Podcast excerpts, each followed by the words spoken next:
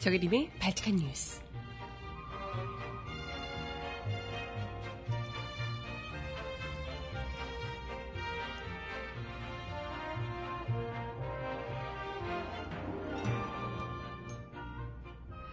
여러분 안녕하세요. 발칙한 뉴스 정혜림입니다.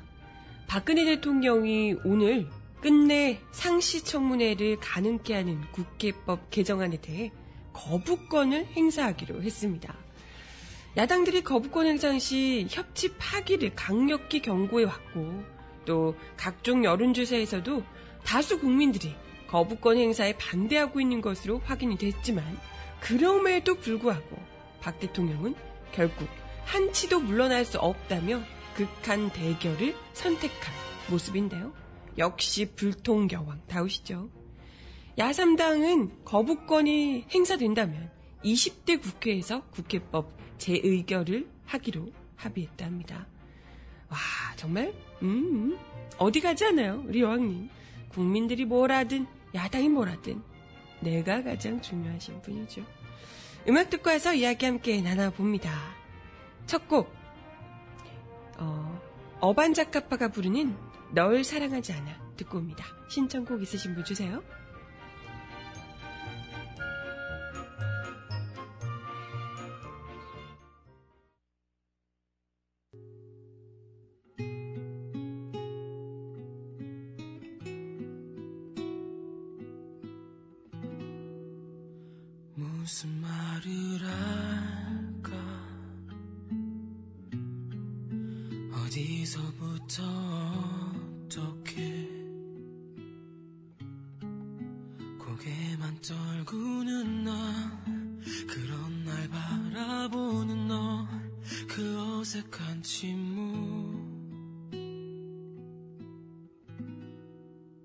사랑하지 않아. 너도 알고 있겠지만 눈물 흘리는 너의 모습에도 내 마음 아프지가 않아.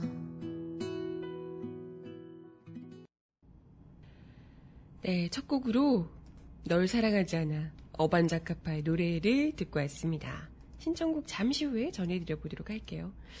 네, 뭐 박근혜 대통령께서 순방을 떠나신 동안 뭐 예상했던 대로 사실 뭐 순방 원래는 돌아오고 나서 거부권을 행사할 것이다 뭐 이런 이야기들이 있었는데 생각보다 좀 빠르네요. 근데 안 할 거라고 생각은 안 했어요. 여러분들 어떠셨어요? 저는 박근혜 대통령의 그간의 이 성정을 보건데 절대 국민들이 하지 말라 혹은 야당이 하지 말라 혹은 뭐 새누리당에서도 누구든지 자기가 하고 싶은 걸 하지 말라고 하는 사람이 있다고 하더라도 그걸 하지 않을 사람은 절대 아니다. 총선에서 참패를 하든 말든 국민들이 이토록 엄중한 시선을 보내고 있다 하더라도 절대 그걸 뭐, 네, 하지 않는다는 생각은 안 했습니다. 역시나 아니야 다를까. 박근혜 대통령이 상시 청문회를 가능하게 하는 국회법 개정안 이, 이와 관련해서 거부권을 행사할 행사하기로 사실상 확정을 했다고 합니다. 황교안 국무총리가 오늘 오전 9시 서울 정부청사에서 임시 국무회의를 소집했는데요. 상시 청문회를 가능하게 하는 것을 고자로 하는 이 국회법 개정안을 상정해 제의 요구안을 의결할 것으로 알려졌습니다. 제, 제 요구안 의결이라는 게 사실상 거부권 행사를 얘기하는 거고요. 네. 뭐 이는 당연히 황교안 국무총리가 마음대로 하진 절대 않았을 거고요. 지금 현재 아프리카를 순방 중이신 박근혜 대통령과 사전 협의를 거친 것이고 박근혜 대통령의 거부권 행사라고 확정지어서 말씀드릴 수가 있습니다. 역시 역시 어디 떠나 항상 이분은 이렇게 국내에 계실 때 뭘 안 하고 외국으로 떠나시면서 비행기에서 전자결제 뭐 하시고 그죠? 비행기에서 뭘 하시고 외국에 가서 뭘 하시고 뭔 일 터지면 그냥 외국에 가시고 이러 한국이 싫으신가? 적어도 한국 좋아하시는 것 같진 않다. 이런 생각이 들어요. 그죠? 네, 뭐 아무튼, 박 대통령이 거부권을 행사하는 게 이번이 두 번째라고 하는데요. 지난해 6월 25일에 국회 행정입법 통제 권한을 강화한 국회법 개정안에 대한 거부권 행사 이후 두 번째라고 합니다. 이게 이제 뭐 박근혜 대통령이 사실 이럴 것 같다라는 생각이 들었던 게 이미 이전부터 국회 본회의를 통과한 이후에 분명히 이건 국회 본회의가 통과된다는 것은 어쨌건 여야가 같이 국회에서 이야기를 해서 통과가 된 건데요. 그럼에도 불구하고 새누리당이 무슨 자기 부정도 아니고 아, 물론 이제 그 새누리당 안에서 반대하는 사람도 많았겠지만 어찌됐건 국회를 통과했다는 건 어쨌건 새누리당에서도 책임이 있는 것인데 이걸 두고 뭐 행정부가 마비되니 위헌이니 뭐 주장을 펴면서 반발을 해왔습니다. 이게 뭐냐? 청와대가 보다 쉽게 박근혜 대통령이 보다 쉽게 거부권을 행사할 수 있도록 밑밥을 계속 깔아준 거거든요. 그렇죠? 네. 그래서 결국은 뭐 예상했던 대로 박근혜 대통령이 거부권을 행사했고 새누리당이 밑밥을 깔고 그리고 박근혜 대통령은 순방을 떠난 틈을 타서 황교안 국무총리가 대신해서 거부권을 행사하고 다 직접적으로 내가 비난받지는 않겠다. 이런 의도가 너무 노골적으로 읽히잖아요. 그죠? 내가 욕먹기 싫은 거야. 어차피 할 거지만. 그런다고 뭐 욕 안 먹을까 싶습니다만은 어쨌든 야당의 반발을 직접적으로 이렇게 받는 것을 피하기 위해서 도망간 것 아닌가 이런 생각이 들기도 합니다. 아무튼 당장에 지금 여소야대 국회여서요. 야당의 협조가 그 어느 때보다도 절실한 상황입니다. 상식적으로 봐서도 4.13 국무, 아니, 4.14, 4.14, 4.13 총선에서 국민들이 그토록 이 박근혜 정부와 새누리당에 엄중한 경고를 내린 거잖아요. 그렇게 되면 적어도 국민들의 눈치를 봐서 야당과 협조하는 모습을 보일 법도 한데 대놓고 이렇게 거부권을 행사한다는 것. 이건 뭐 남은 임기 동안 야권이든 국민이든 의식하지 않고 내 마음대로 마이웨이를 외치겠다. 니네가 뭘 하든 지지율이 뭐 바닥까지 떨어지든 말든 난 상관없어. 라고 선거 내가 두 번 할 거 아니니까. 역시 이렇게 생각하시는 게 아닌가 생각이 듭니다. 뭐 뿐만이 아니고 국회법 개정안에 찬성표를 던진 새누리당 내부의 예, 인물들, 유승민 의원 등 뭐, 복당을 차단하기 위한 명분을 쌓는 것 아니냐 이런 얘기도 있습니다. 그동안 유승민 의원 등은 일종의 비박계는 국회법 개정안 찬성 입장을 고수해온 바 있습니다. 아무튼 어, 네.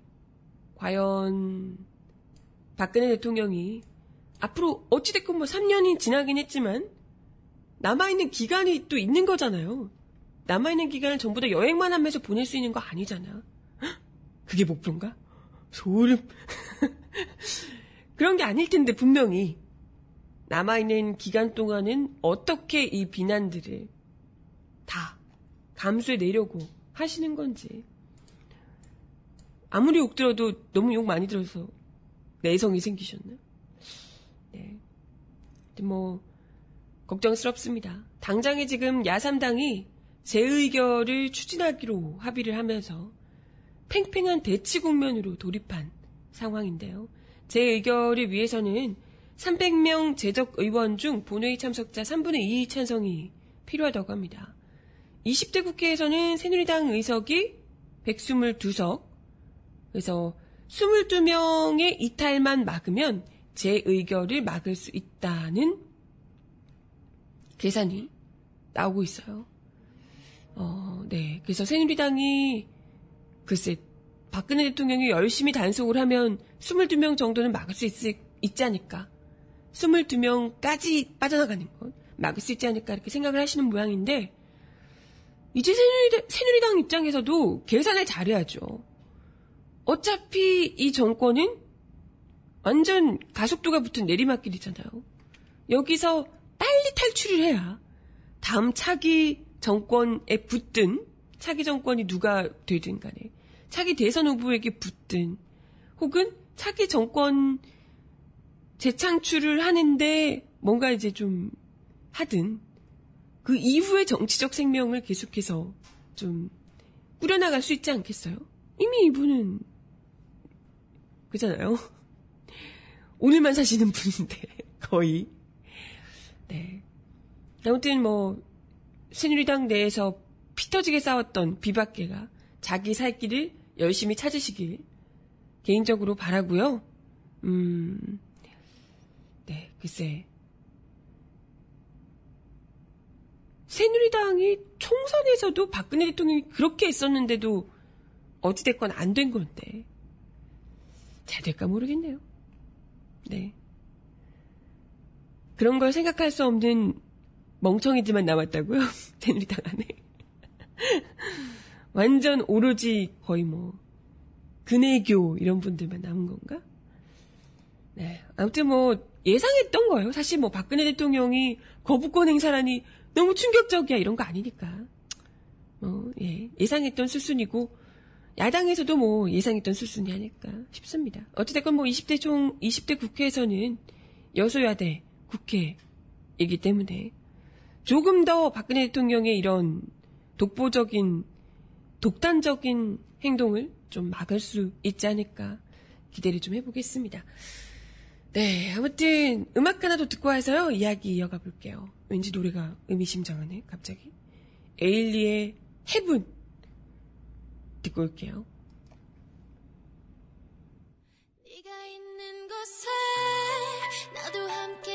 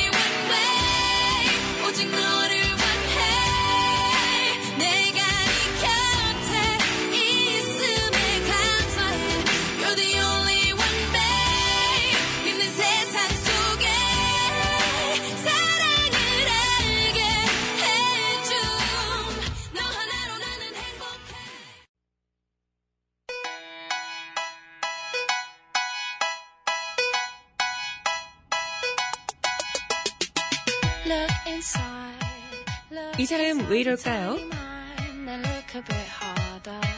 Cause we're so uninspired, so sick and tired of all the hatred you harbor. So you say it's not 박근혜 대통령이 지난 25일부터 열 이틀 동안 아프리카 3개국과 프랑스 순방길에 오르셨다고 이야기를 드렸는데요. 그런데 알고 보니 북핵 해법을 모색하는 G7 정상회담을 포기하고 가신 거라고 합니다. 웬열?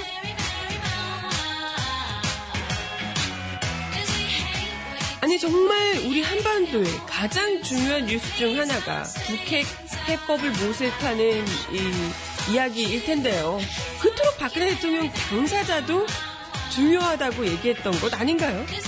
이런 G7 정상회담을 가지 않고 아프리카 3개국? 대체 거기서 뭘 얻고자 함인지 아프리카 3개국이 뭐 우리 외교에 그만큼 큰 도움을 주는 건가요? 외교적 참사 아니냐 이런 지적까지 일고 있습니다. 북한의 핵 미사일 개발에 대한 국제사회 공동 대응 또 세계 경제 후퇴에 대한 해법 등에 대해서 논의할 예정으로 오바마 미국 대통령, 아베 신조 일본 총리, 앙겔라 메르켈 독일 총리, 프랑스 올랑드 프랑스 대통령 등이 참석하는 주요 7개국 정상회의가 일본에서 개최가 됐습니다. 바로 어제요. 앞서 사케시부는 지난 4월 30일 일본 정부가 G7 정상회의에 박 대통령을 초청하는 방안을 검토했으나 일정이 맞지 않아 단념했다고 보도한 바 있습니다. 아, 일정이 맞지 않아. 이게 바로 아프리카 일정이었다는 거죠. 이 때문에 많은 매체에서 G7 북핵 외교보다 아프리카 순방이 더 급했냐라는 지적을 하고 있습니다. 어찌됐건 G7 정상회담에 옵서버 자격으로 참석할 기회가 있었는데도 불구하고 그 기회를 스스로 발로 뻥 차버리고 아프리카까지 가셔가지고 아프리카에서 무슨 또 새마을 운동 전파하고 뭐 이런 걸 하고 계시다고 합니다. 새마을 운동이 중요하고 그걸 왜 그게 그렇게 중요한가?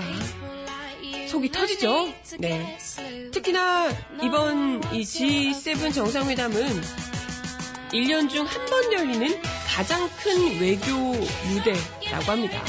바로 코앞에 열리는 코앞에서 일본에서 열리는 G7 정상회담을 두고 지구 반대쪽 에티오피아에 있다는 박근혜 대통령 우리가 국민들이 참 의아스럽게 생각할 수밖에 없다 이런 생각이 듭니다. 당장에 뭐 여기서 북핵 미사일 문제 대응 이런 게 나올 텐데 가장 중요한 한반도에서 일어나는 일임에도 불구하고 정말 당사자인 우리나라가 빠져 있다는 거예요. 이게 말이 됩니까?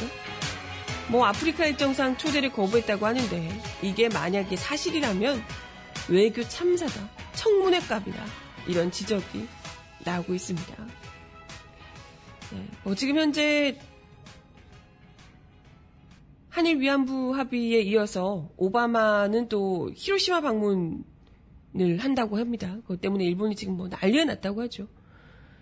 이로써 거의 뭐 과거사를 다 덮겠다 이런 일본의 행보가 노골적인 행보가 보입니다. 거기다가 뭐 우길기 달고 지금 뭐 장난이 아니죠. 언제 죄가 있었냐는데 우린 너무너무 당당하다. 이런 모습을 보여주고 있는 상황인데요. 그죠? 이런 일본과 맞서서 정말 뭐 전쟁을 할 수는 없다 하더라도 전쟁을 하는 건 말이 안 되고요. 그런 건 아니라 하더라도 정말 외교적 전쟁을 벌여야 되는 거잖아요. 일본이 얼마나 호시탐탐 역사를 모두 왜곡하고 심지어 우리 영토인 독도까지 탐내고 있는 이런 와중에 정신 바짝 차려가지고 이 지금 뭐 잡혀가지 않게 잡아먹히지 않게 신경을 바짝 써야 될 판에 멀리 유람 가셔가지고요. 새마을 운동 좋다고 선전하고 있고 이건 뭐 정말 핀트도 안 맞고 타이밍도 안 맞고 아니 타이밍이 안 맞는 정도가 아니고요. 이건 그냥 온 걸 걷어차고 있는 거잖아요.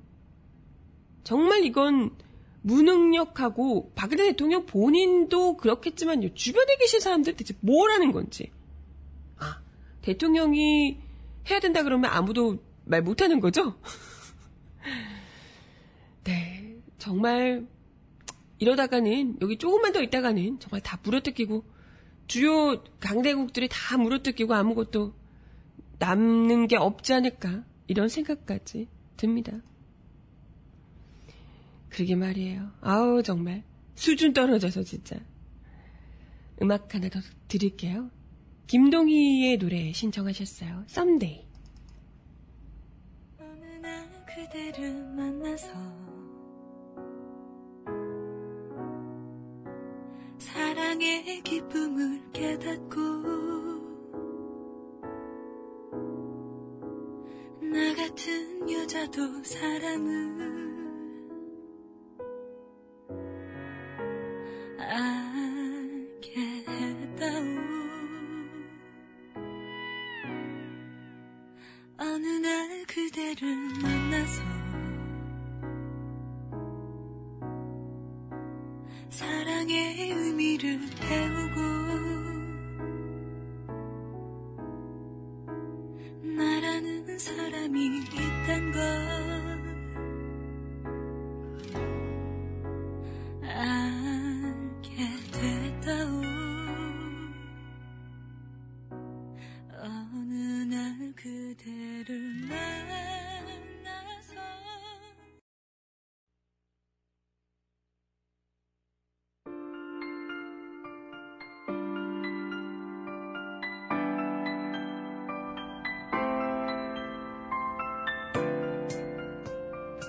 세상 속 가장 필요한 목소리를 전합니다.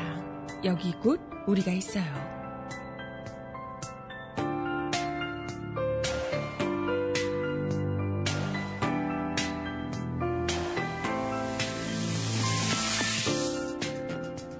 서울시의 청년활동 지원 사업, 일명 청년, 청년수당에 대해 정부가 부동의 입장을 밝힌 가운데 박원순 서울시장이 청년의 절박한 호소에 등을 돌린 결정에 동의할 수 없다며 반발했습니다.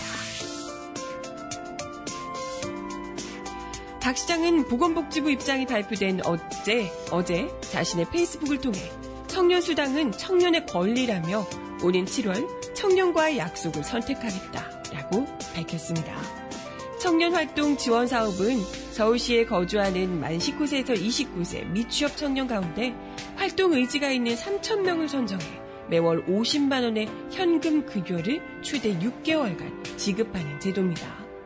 박 시장은 오는 7월 시행된 시행될 정책에 대한 협의를 미루다가 임박해서 내린 결론이 부동이라는 것에 청년들에게 부끄럽고 미안하다며 부동의의 사유가 청년의 취업, 창업 활동과 연관 없는 활동 지원이라고 하는 건데 도대체 취업 창업에 도움이 되는 활동이 무엇이 따로 있는가라고 방문했습니다. 이어 취업과 창업 활동만을 지원했다고 믿는 정부가 쓴 2조 1천억의 결과는 대체 무엇이냐라며 정부가 권위적이고 통제만을 생각하는 시각으로 사업을 진행할수록 국민의 일자리, 민생 목마름만 더욱더 키워간다라고 지적했습니다. 박 시장은 지금은 절차와 협의로 나를 세야 할 때가 아니라 현장에서 뭐라도 해야 하는 상황이라며 서울시는 지금이 후회로 남지 않도록 삶에 반응하는 정치로 응답하겠다라고 강조했습니다. 와! 아이고, 네. 흥분해서 마이크를 쳤어요. 네. 이런 서울시장과 달리, 이런 서울시와 달리, 보건복지부는 어제 서울시가 요청했던 청년 수당과 관련해서 7월에 해야 되는데 지금 바로 부동, 부동의 의견을 서울시에 통보를 했었습니다. 일종의 뭐 현금을 뭐 주고 이렇게 현금을 바로 주고 뭐 이런 거 안 된다. 뭐 이런 이야기를 했는데요. 네. 보다 더 그것도 정부의 돈을 받아서 하는 것도 아니고 서울시가 자기들 예산으로 청년 이 성남시랑 똑같은 거잖아요. 그죠? 자기들 예산 다른 것 뭐 토목공사 뭐 이상한 거 들어가는 거 아껴서 새는 예산을 아껴서 시민들에게 다시 돌려주겠다고 하는 건데 배가 아픈 거지. 그걸로 시민들이 인기 없고 국민들이 인기 없고 청와대로 보내드리고 싶어요. 이런 얘기 나오는 걸 우려해서 안 된다. 무조건 태클을 걸고 있는 것 아닌가.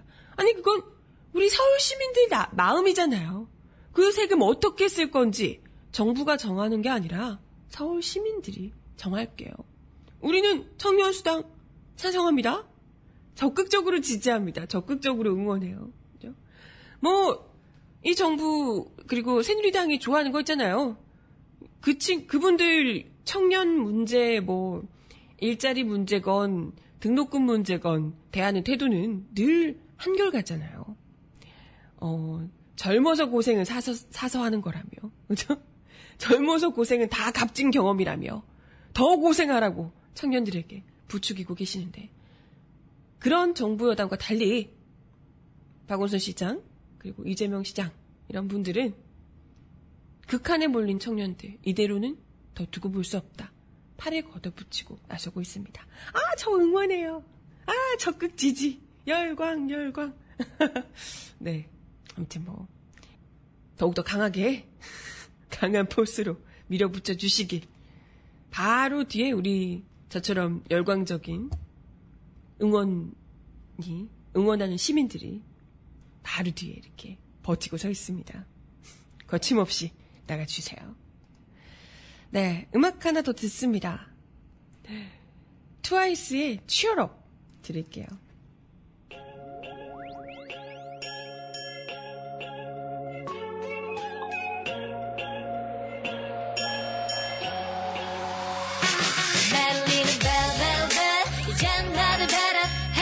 배터리 낭비하긴 싫어.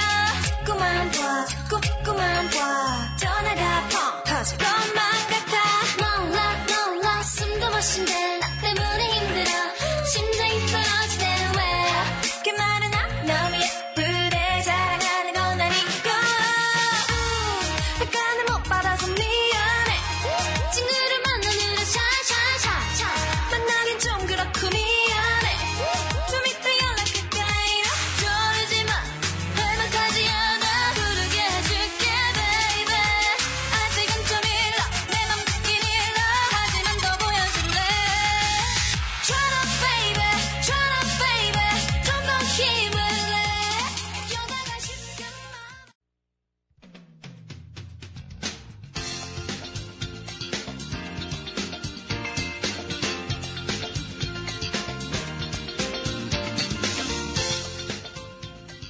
정은아의 발칙한 브리핑.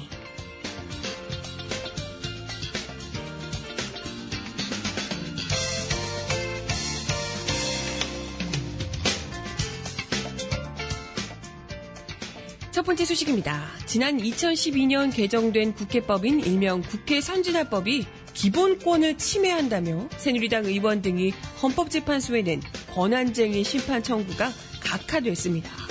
헌재는 26일 어제 새누리당 의원 19명이 국회의장과 국회 기획재정위원장을 상대로 냈던 권한쟁의 심판 사건에서 재판관 5명, 재판관 5명이 각하, 그리고 기각이 2명, 인용이 2명의 의견으로 청구를 각하한다고 결정했습니다. 각하란 법적으로 소송 용건을, 요건을 갖추지 못했거나 심판이 부적법한 경우에 본안 심리로 나아가지 않고 심판을 바로 종결하는 것을 말하는데요.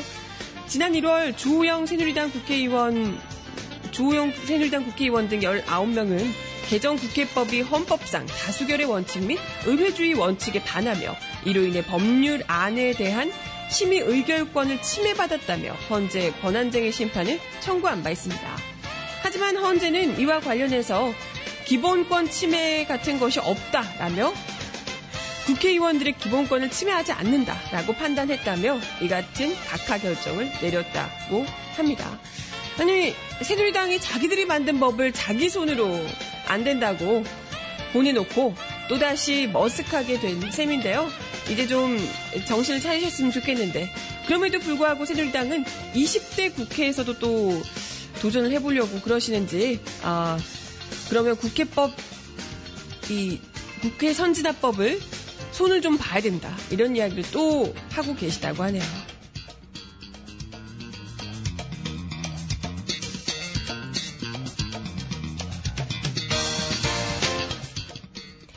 네, 다음 소식입니다. 바로 같이 방금 전해드렸던 헌법재판소 재판하고요. 같은 날에 헌법재판소가 또 다른 판결 결정을 하나 했습니다. 그런데 아까 국회 선진화법과는 좀 다른 의미의 결정인데요. 지난 2014년 내렸던 통합진보당 해산 결정에 대한 재심 사건에서 해산 결정의 근거가 됐던 주요 사실관계가 뒤집혔음에도 불구하고 이와 관련한 전혀 확인 없이 재심 청구를 아예 각하했다라는 소식이 들어와 있네요. 헌재는 어제 내란음모 등 형사사건에서 내란음모 혐의에 대한 유무죄 여부는 재심 대상 결정의 심판 대상이 아니었고 논리적인 성결 문제도 아니라며 통합진보당 해상 결정 재심 청구를 각하했습니다. 그러니까 내란음모죄 그리고 뭐 아로 조직 존재 뭐 이런 것이 대법원에서 모두 부정됐음에도 불구하고 그런 것이 없다라고 했음에도 불구하고 그것은 재심 사유는 아니다. 이런 이야기를 했다고 하네요. 이 같은 논리는 2년 전 진보당 해산 결정 당시에 내세웠던 논리 비춰봤을 때 상당히 이율 배반적이라는 지적이 일고 있는데요.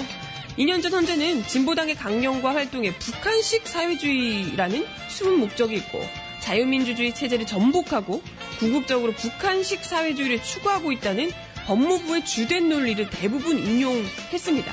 그러면서 근거로 아로 조직 그리고 내라는 모 사건 이걸 들었거든요.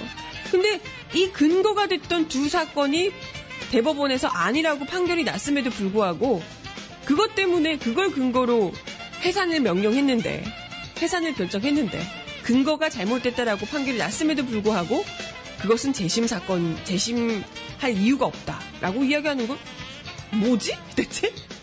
근거가 없어지면 당연히 근거가 잘못됐다고 하면 당연히 재심을 하는 게 상식적으로 맞는 것 아닌가요?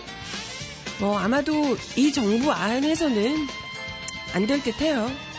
아유 참 뭐 그토록 박근혜 대통령을 못 살게 굴었던 통합진보당이 이 정권 안에서 살아난다는 게 말이 안 되겠죠?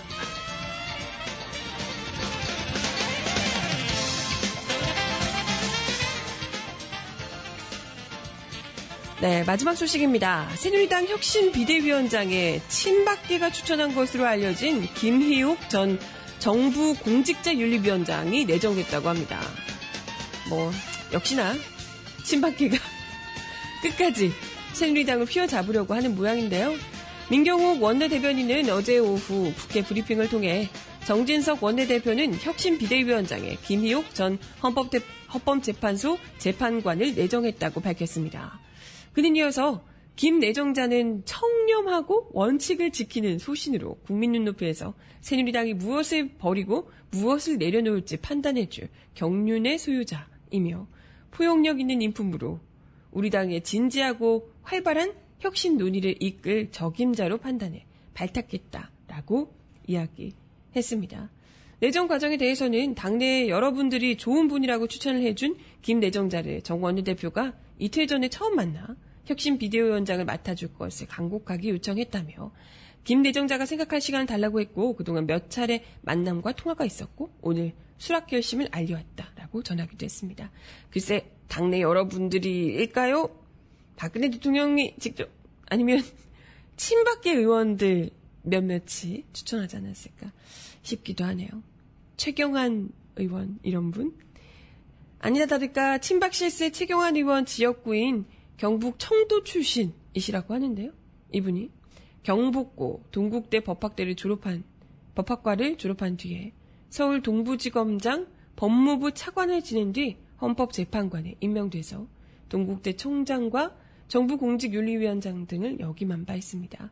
정가에서는 새누리당이 어렵게 김희옥 전 위원장을 혁신 비대위원장에 내정하긴 했지만 정치 경험이 전혀 전무하고 또 친박계가 추천한 인사이기 때문에 새누리당이 과연 혁신을 할수 있을 것인가? 전혀.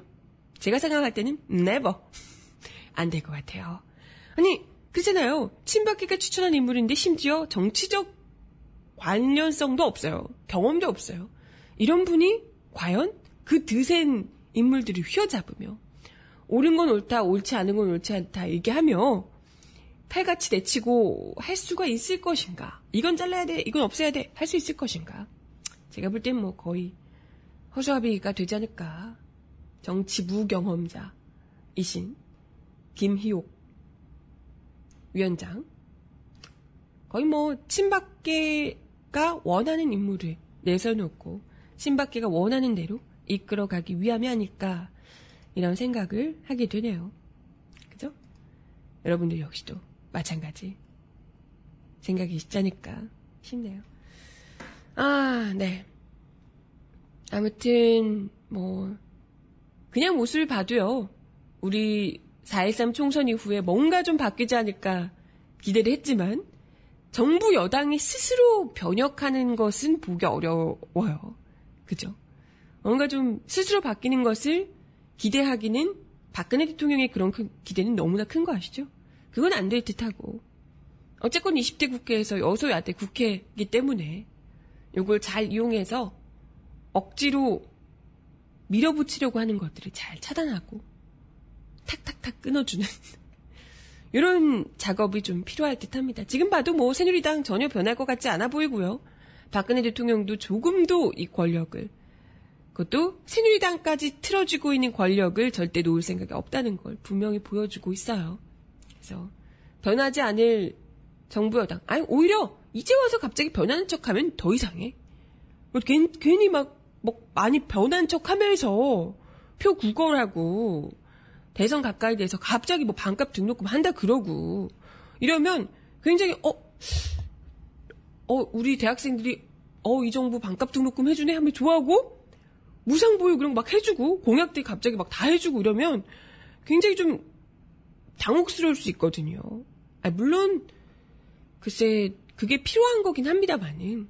그러면 또 이제 정권 재창출을 다시 이제 이어가려고 그런 모습을 보인다면 상당히 좀 혼란스러울 수 있는데 아 그런 게 아니라 반드시 나를 심판하라 라는 듯이 흔들림 없이 심판하라고 끝까지 초지일관으로 밀어붙여주는 정부 여당에게 아 참 대단하다.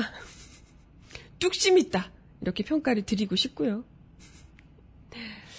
네 이제 뭐 우리는 남아있는 차기 대선까지 잘 다듬어서 이 말도 안 되는 꼴로 나라를 엉망으로 만든 책임자들을 확실하게 심판해야죠. 근데 마지막 곡 들려드리면서 인사를 드려야 될 것 같네요. 오늘 금요일이에요, 여러분. 그래서 마지막 곡으로는 제가 좋아하는 악동 뮤지션의 노래 Re-bye, re-bye, 다시 또 bye, 네, 리바이를 들려드리며 인사드리도록 할게요. 날씨가 또 많이 덥다고 하는데 다들 더위 조심하시고요. 마지막 곡 리바이 갑니다.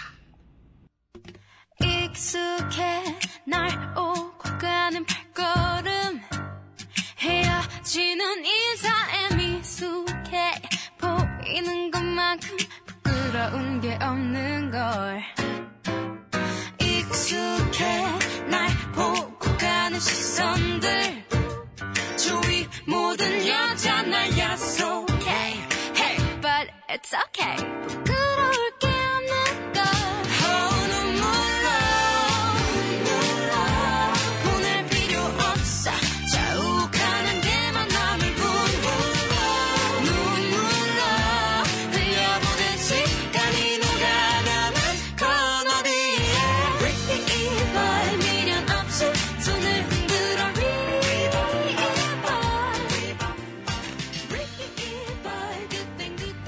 네, 오늘도 바지칸 뉴스 함께 해주셔서 감사하고요. 저는 주말 지나고 월요일에 다시 오겠습니다. 여러분, 좋은 주말 보내세요. 안녕!